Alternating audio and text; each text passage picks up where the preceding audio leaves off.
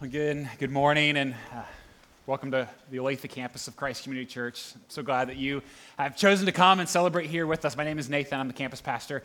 It's good to be together, and, and thank you especially for coming at 1145.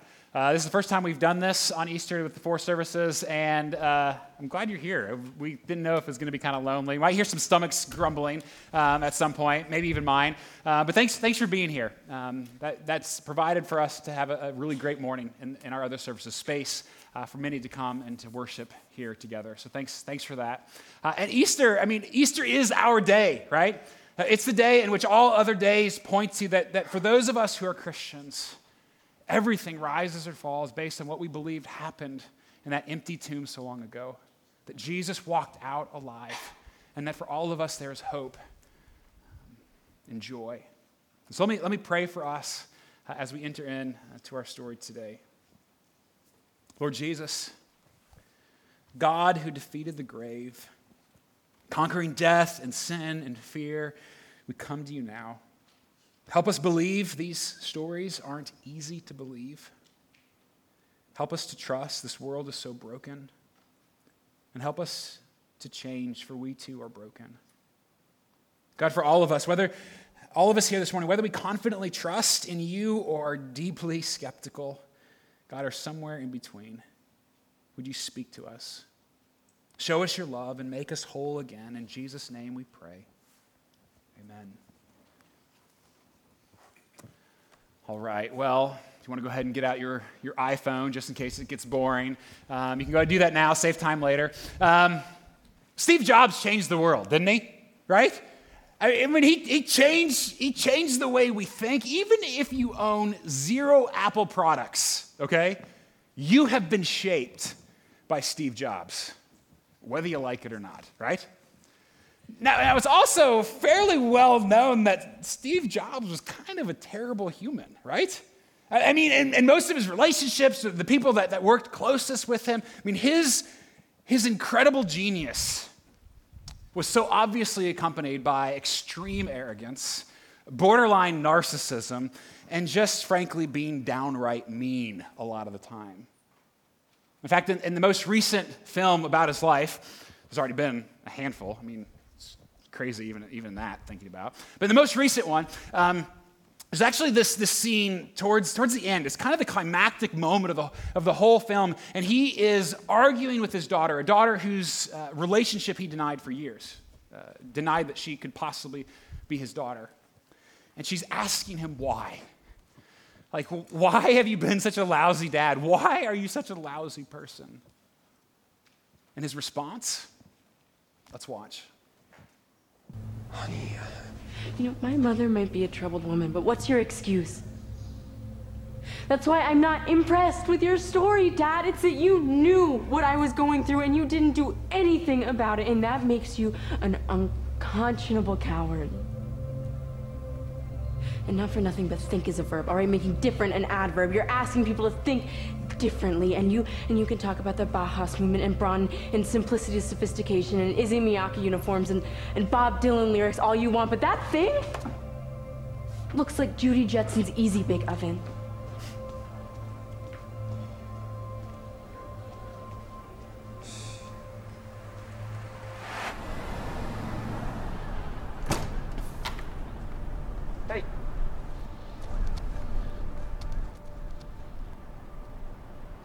Why'd you say you aren't my father? I'm poorly made.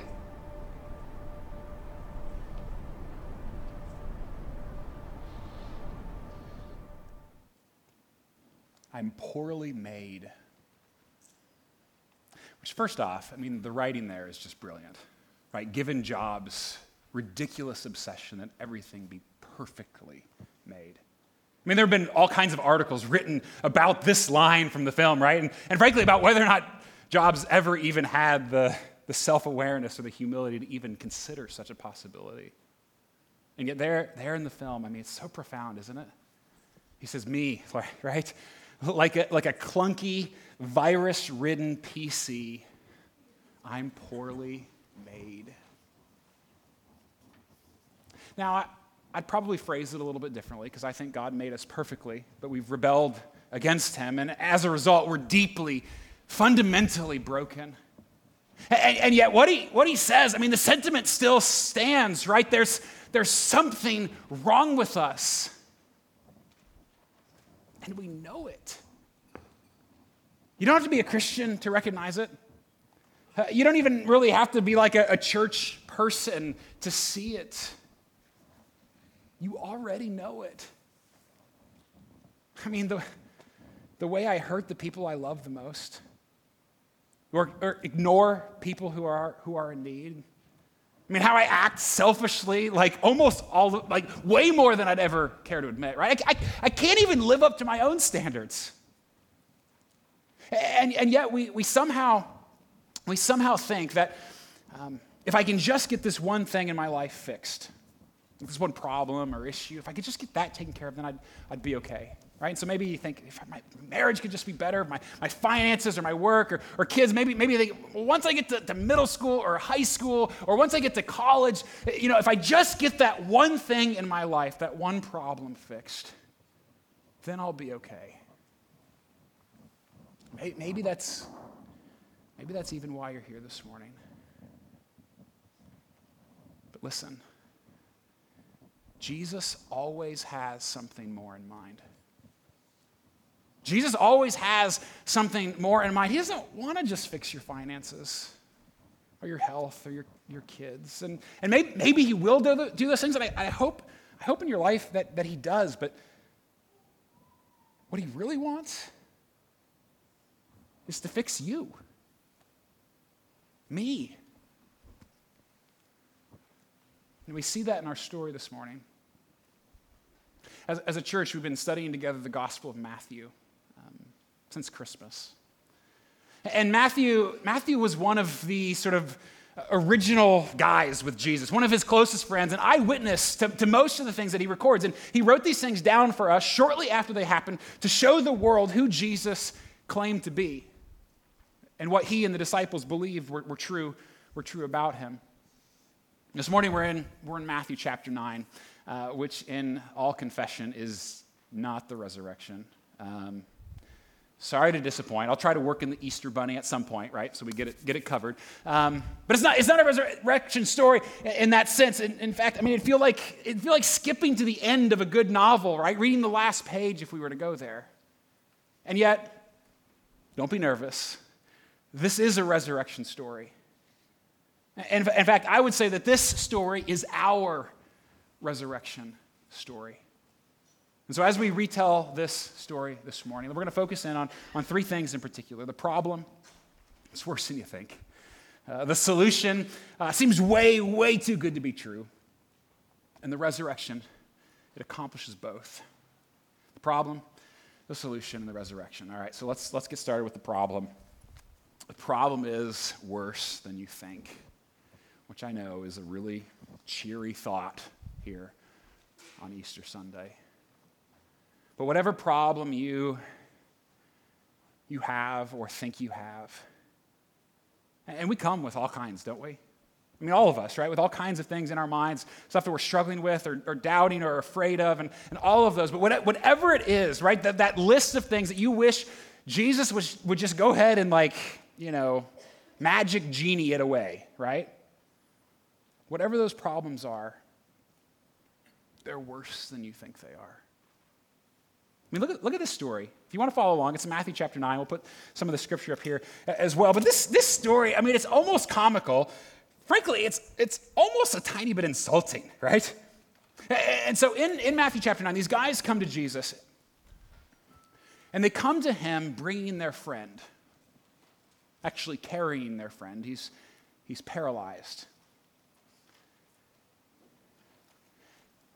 But they want to see what Jesus does, right? They want to see if it can, if it can help, right? And even just imagine, right, what this, what's that what like for this guy in that culture, that century? I mean, at that point, right, historically, he's, he's considered by most to be worthless, just a drain. I mean, I can't even imagine what it'd be like to be paralyzed in this century, but go back 2,000 years. What kind, what kind of difficult life would that be? This guy has problems. And Mark and Luke two of the other gospel writers, they give us a whole lot more details about this story. And in fact, it's kind of interesting the details that, that they give as they're writing. I mean, they, they give a lot of backstory, right? And so these guys, they, they try to bring their, their paralyzed friend to Jesus, but they can't get anywhere near him at this point. I mean, they're trying to carry this mat and all that. And Jesus, at this point, this is still early on in the, in the, in the story, he's at the top of his game. I mean, people, people want them some Jesus, right? He's got these massive crowds around him. They want to hear what he has to say. They want to see if he does something impressive. And so they can't get to him. And so they tell us that they, they went up to the roof, right? Maybe some of you heard this story. They go up to the roof, make a hole in the roof. Jesus in this home uh, preaching a sermon, which I can only assume was a better sermon than this one. And, and they lower him right there in the middle, right? I mean, all this is going on, right? It, it's hap- that that's how bad they want new legs for their friend. I mean, even just like imagine, right? Sitting here now this morning, right? right? All of a sudden we hear noises, right? A saw, a drill, a hammer, uh, drywall dust, insulation begins falling in my hair. It's a little bit distracting, right? Matthew leaves all of that out because he skips right to the most shocking part of the story. More shocking than the whole roof thing, right? The most shocking part is what Jesus says. Look at, look at this, this story. So Jesus, I mean, he takes, he takes one good look at the paralytic, now, now lying on the ground before him. And in what must have felt like the disappointment of a lifetime. Jesus looks at him and says, Take heart, my son. Your sins are forgiven. Which just like confuses everybody. Right? I mean, think about this guy. He's lying. He's like, uh, uh, thanks, Jesus? I, I, I, guess. I mean, if I wanted forgiveness, I would have gone to the temple. I mean, there are systems in place for forgiveness. You see me lying here, Jesus. Legs, Jesus. What about my legs? But the problem's bigger than he thinks. It's worse than not being able to walk, and Jesus knows that our, our biggest problem, it's not our problems, plural. And, I, am not making light of, of any of those. Again, I know we come with, with heavy burdens. Many of us do. Jesus wouldn't make light of those, but my biggest problem, it's not my health or my marriage or the bully at school or my finances. As, as important as those things are, my biggest problem is in here. I'm poorly made. Or, or more, more accurately, perfectly made, but tragically broken. That even if even if, if Jesus were to simply fix all those other things in our lives, like he were to do that for me, like some cosmic vending machine in the sky, right? Uh, dispensing everything my heart desires. Even, even if he did, I'd still be left with me. Have you met me? I mean, I'm a real peach sometimes. Right? And, and the disease that, that lives in here, none of that would change. It still is here. Our biggest problem, my biggest problem is that I willingly choose self destruction on a regular basis over wholeness. That's what, that's what sin is. That I, that I hurt people around me or ignore their needs, that I, I declare war on the God who created me. And sin inevitably leads to death. And so think, think about this guy lying there. What if, what if Jesus had done exactly what he asked of him? And only that. So, I mean, fixed his legs. Got up. I mean, the, the rest of his life would be different. It'd be incredible. It's exactly what the guy came for. It's exactly what they were wanting. And it would be great, right, for a few years, maybe even a few decades. But what about on his last day? How then will he be able to stand? Reminds me of a, of a song. Um, it's another 21 Pilots song. Um, some of you still haven't forgiven me for showing that last uh, little clip. Um, it's a great band. Uh, let, let, me, it's one of the maybe a little weirder. I'll just show it. Let's.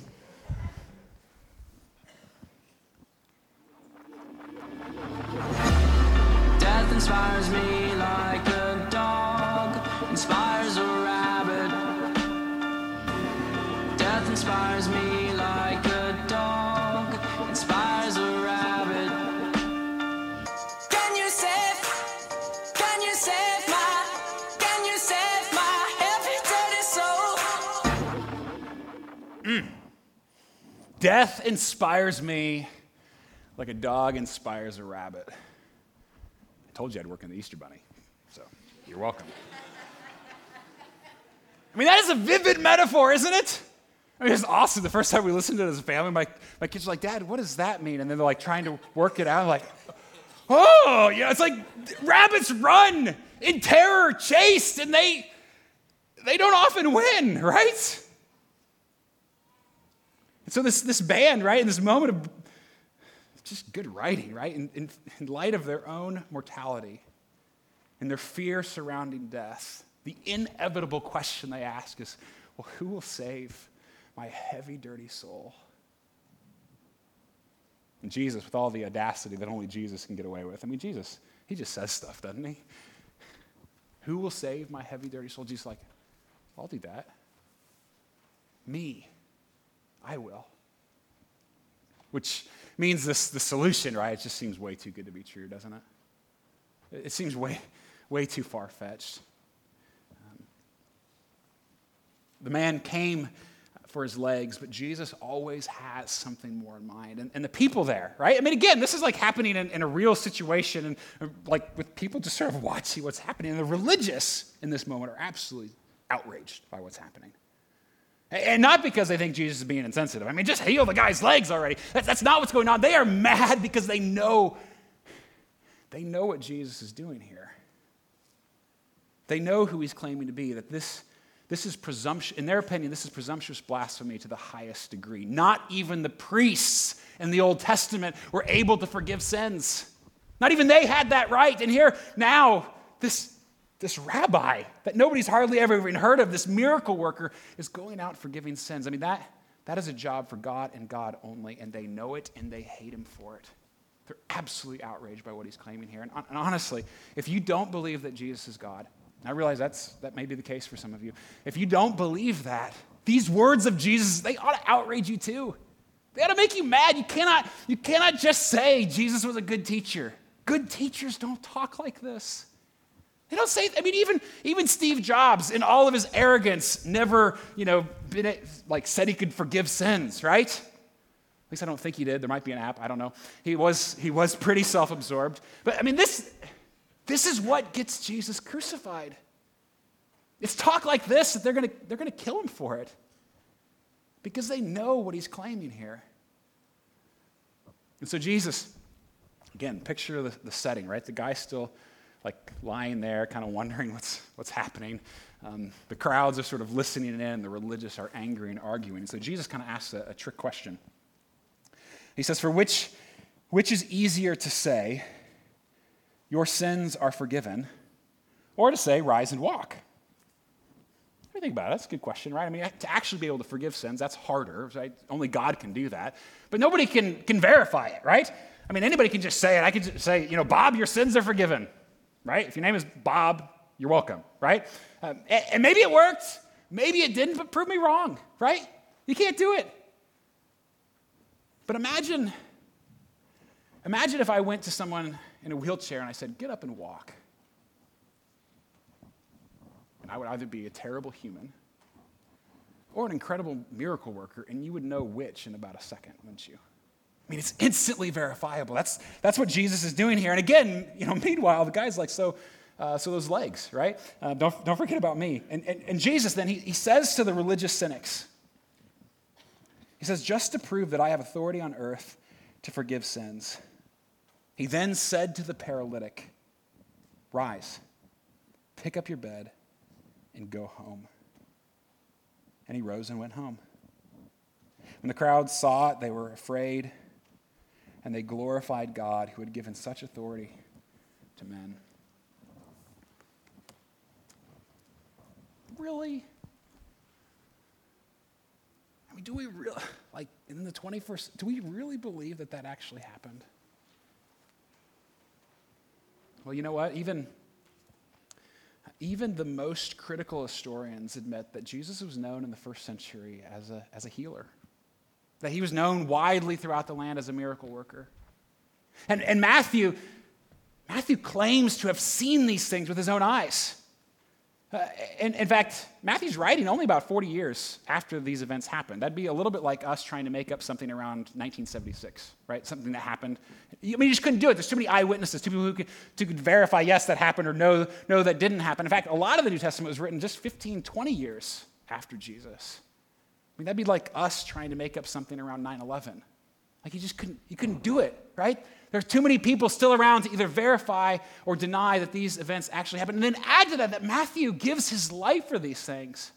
We see that in just the next few verses. In chapter 9 is where Matthew responds to Jesus after seeing all that he's seen. He goes with him. Matthew has Matthew's got an easy, comfortable life. He's a tax collector, he is rich, right? You just sit back and enjoy it. But when Jesus says, Follow me, he gets up and he leaves it all behind. Because He's seen this. And Matthew ends up dying, being, being murdered for, for preaching this, this message. He saw with his own eyes that here is someone who heals bodies, and here is someone who heals lives, forgives sins. And besides, mean, don't you want it to be true? And I, I know, right? Wanting something to be true doesn't make it true, right? I have this conversation with my kids all the time, right? We, we know that, and I, and I don't expect it to convince you. And yet, just even just for a moment, just admit that you want this. You, you, don't you long to live in a world where paralytics get their legs back? Where, where the sick are healed, where the dead are raised, where, where terrorists are judged? and peace is restored and forgiveness is attainable. I mean, of course, of course you long for that. You know, as a, as a pastor, I get invited into oftentimes into like the, both the, the very best things in people's lives as well as the very worst. And so, like, you know, weddings and early on in, in marriages as well as you know, somehow with, with divorces as well. Or in, births as well as, as deaths, baptisms as well as backslidings, a little bit of all of it. And let me just tell you why, one of the reasons why I keep going back to Jesus. And again, I, I know this isn't going to convince you that Jesus came out of the grave. I'm not, I'm not trying to. I, I understand that. But one of the reasons I keep going back to him, in, in light of all of my doubts and sins and whatever, it's because with him, at least it means something. He may not, he may not fix it like I, like I want him to, or, or when I want him to, but at least, at least with him, I know that it matters.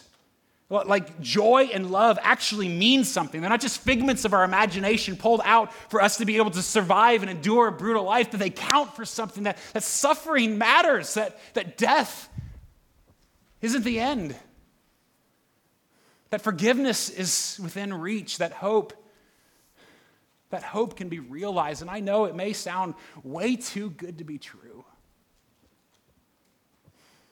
But what's the alternative? Only He can say to our world, get up and walk. Which is why I called this a, resurrection story early on. It's not just because it's Easter. I gotta like squeeze it in. Um, this, this really is, right? It's, it's the resurrection that accomplishes both. It's what makes this, this possible. The resurrection, and only the resurrection, gives us hope for our terrible problem, which is sin, the big, the big problem, but also hope even for our little problems, bad legs and everything else. But there's, there's hope even there because Jesus, I mean, he was crucified, murdered, truly killed, dead and buried for three days.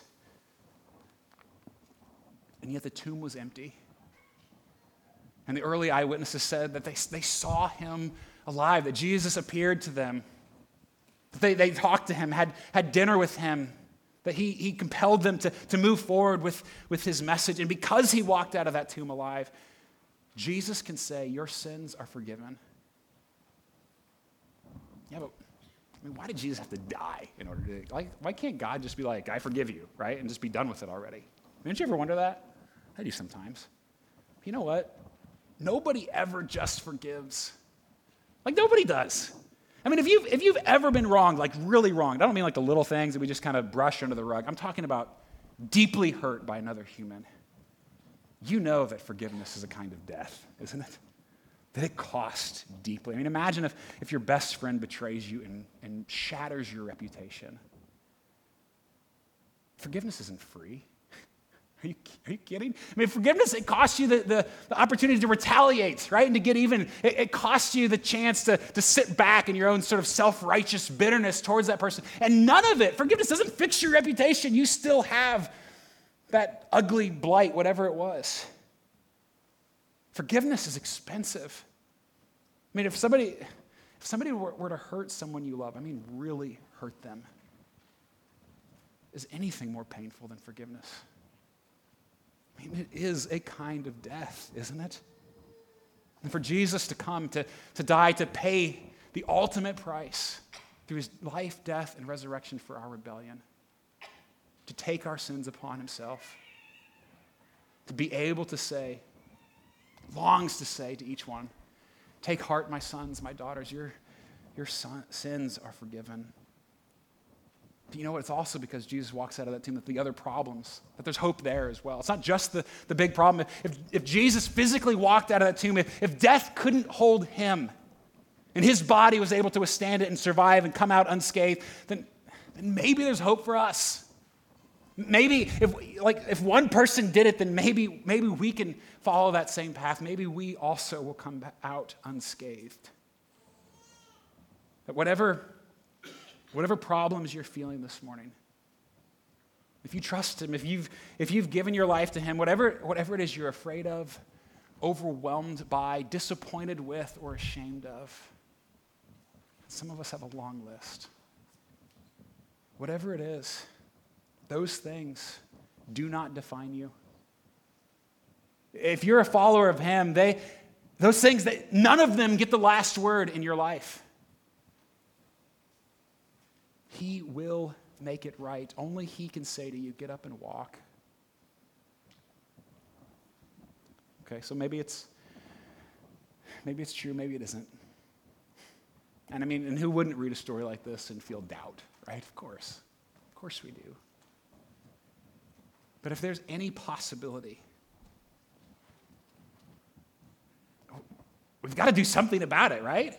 If there's any chance whatsoever that these things, that this story is true, we, we cannot just walk out of here untouched by it. We cannot just go out to our, to our normal lives, back to the way things were. If this, if there's any possibility, well, let me offer just a couple of quick, quick next steps. Whether you're a Christian um, or not, uh, you know, whether, whether you fully believe these things or you're just here because somebody told you you wouldn't get lunch if you didn't come. Um, three quick things to consider.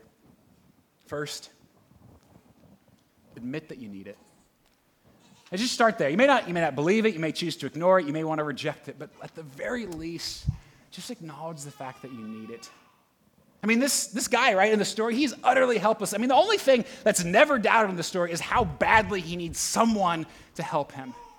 And yet, I, I somehow think that because both of my legs work, or that because I have the power to be able to fix most of my own problems most of the time, that I'm somehow in a different category. And I, I, know you might, you might not believe it, you might, you might choose to ignore it, but at least admit that you need it.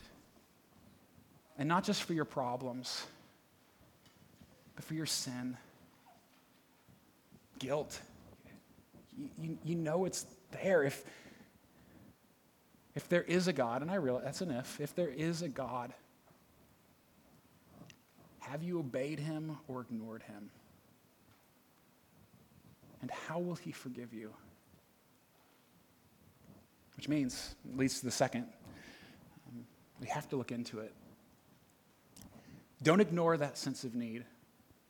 Whatever that looks like for you, or, or however, however you feel it, don't, don't ignore. Don't, don't ignore that longing for meaning, for life to matter, to count for, for something. Don't, don't look the other way. I mean, the paralytic's friends, right? And I mean, this, this story, it's a story of desperation, right?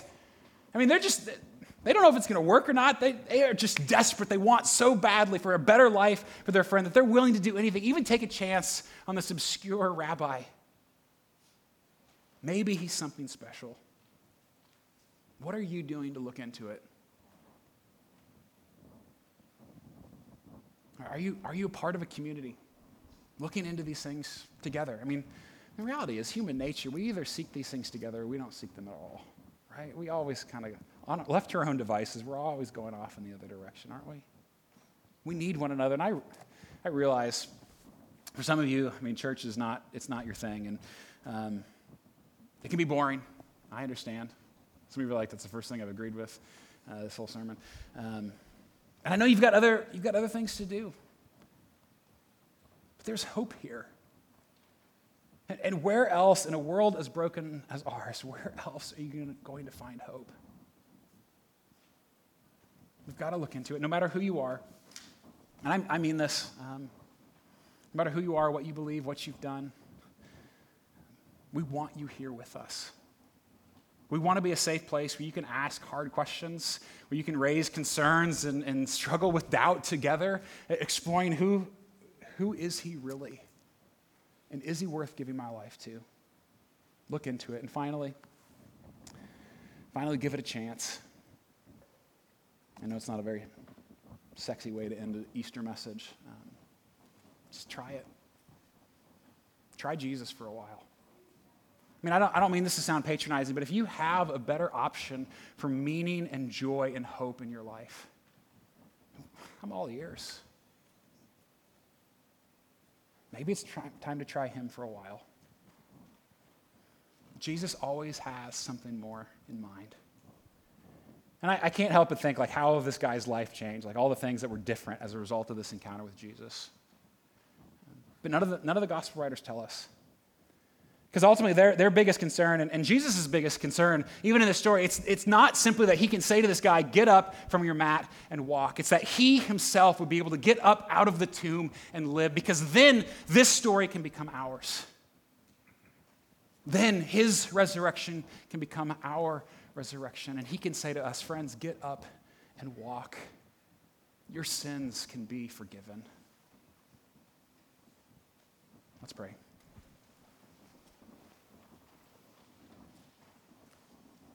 Father, give us legs to walk to you, hearts to believe, and a community of people to seek you together. We are fallen, we are needy, but you have risen. So we thank you, Lord Jesus. We praise you and we give our lives to you.